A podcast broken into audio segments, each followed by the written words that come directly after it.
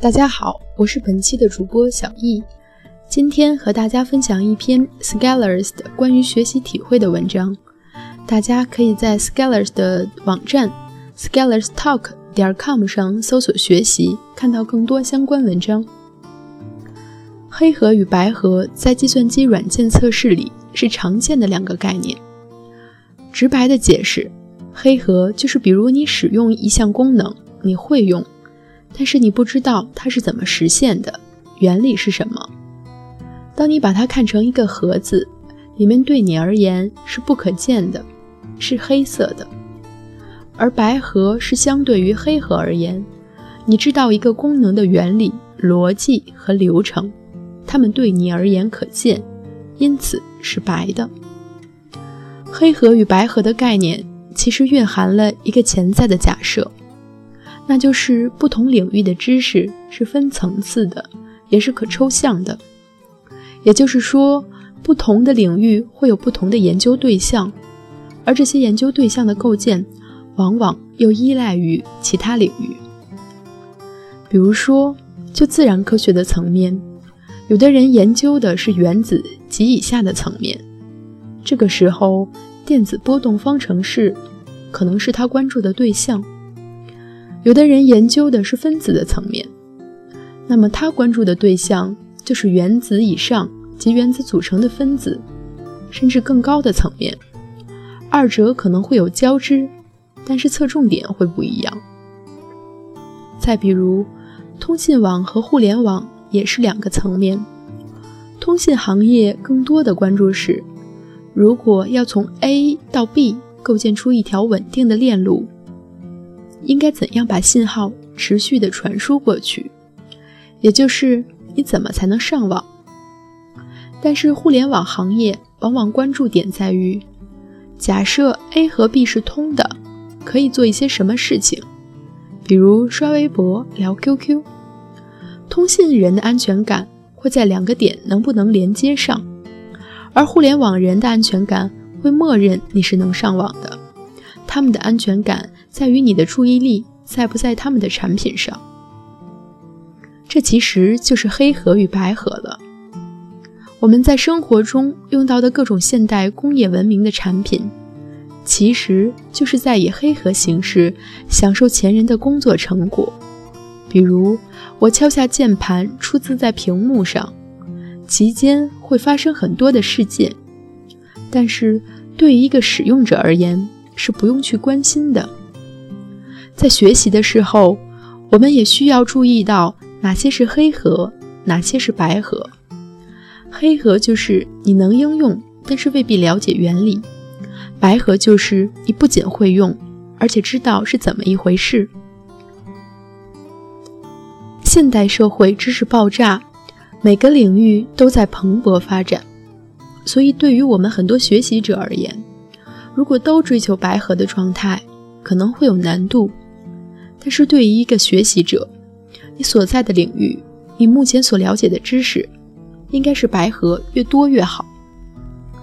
我们对于黑盒的理解其实是自顶向下的，而我们对于白盒其实是自顶向上的。自顶向下的意思就是，我们的抽象在黑盒的层次上，我们是站在黑盒的上面去触摸更大的世界；而白盒是自底向上的，因为我们需要从头开始去构建出白盒一样的逻辑。这也就是知其然，知其所以然的含义了。如果我们要学习一门领域的知识，具体到一门课程的时候，我们应该跟着教材或者老师的讲解的思路，一步一步完成知识体系的构建。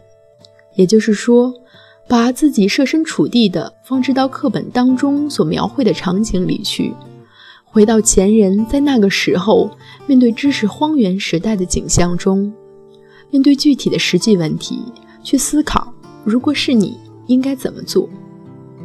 学习过程中，其实会有一个我称之为单向函数的过程，即正走难，反着看简单。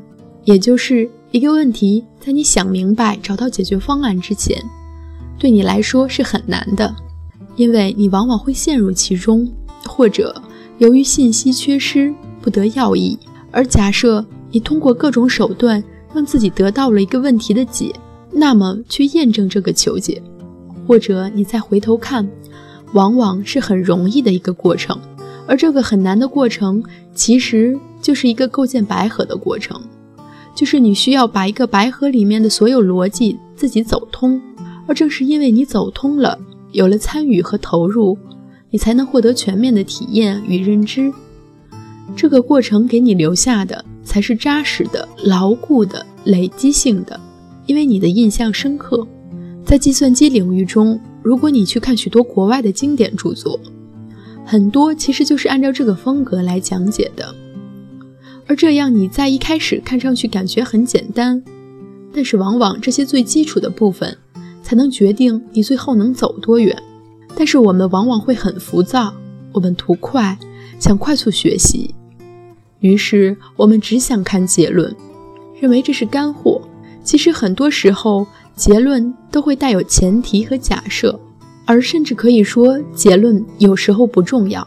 从假设出发得到结论的分析过程，往往才最有价值。这个过程便是白盒过程所能体现的。当严谨的分析、恰当的关联、一致的推理和准确的计算连接在一起。我们往往能取得许多重大的突破，这就像我们在中学时代做题目一样。如果你每一道题目连想都不想就看着答案做，整个过程你会非常的省力，但是却未必会有很大的提高。学习的过程就像寻宝的一个过程，而其最大的价值未必在于你找到了那个宝。而是在于，在你按图索骥寻找的过程中，在你遇到问题分析解决的过程中，在你心里有障碍设法突破的过程中，给你留下的经验财富。因为宝贝以各种各样姿态存在，每次可能都是新的，而通过参与与投入习得的技能，才是让你在所有新场景下见招拆招的本事。其实，我们中学、大学所学习的都是低难度的模拟练习，也就是给你的问题，前人已经找到答案了，只是让你再走一遍白河，看你能不能复现一下。所以，你做出题目所获得的喜悦，也只能算小快感。而在科研领域，需要面对的问题是前人尚未解决的，把这些新问题搞定。为人类科技进步做出贡献，那带来的快感才是终极的快感。这也是为什么你看到很多顶级的聪明人去做学术的原因了。我想，大概是世间没有什么东西能比搞定一个前人没有解决过的问题，同时又产生最大的效应来得更爽了。但是，你想想，要做到这一点，你需要多少年的学习呢？需要积累多少白盒的模拟实战呢？所以，对于学习而言，多做白盒，理清思路，摸透规律。当然，如果你志向不在学界，可以在你学成之后寻求变现，再对他人做一个有价值、有意义的黑盒，也足以。最后分享一首老歌，这是我严格意义上听的第一首英文歌。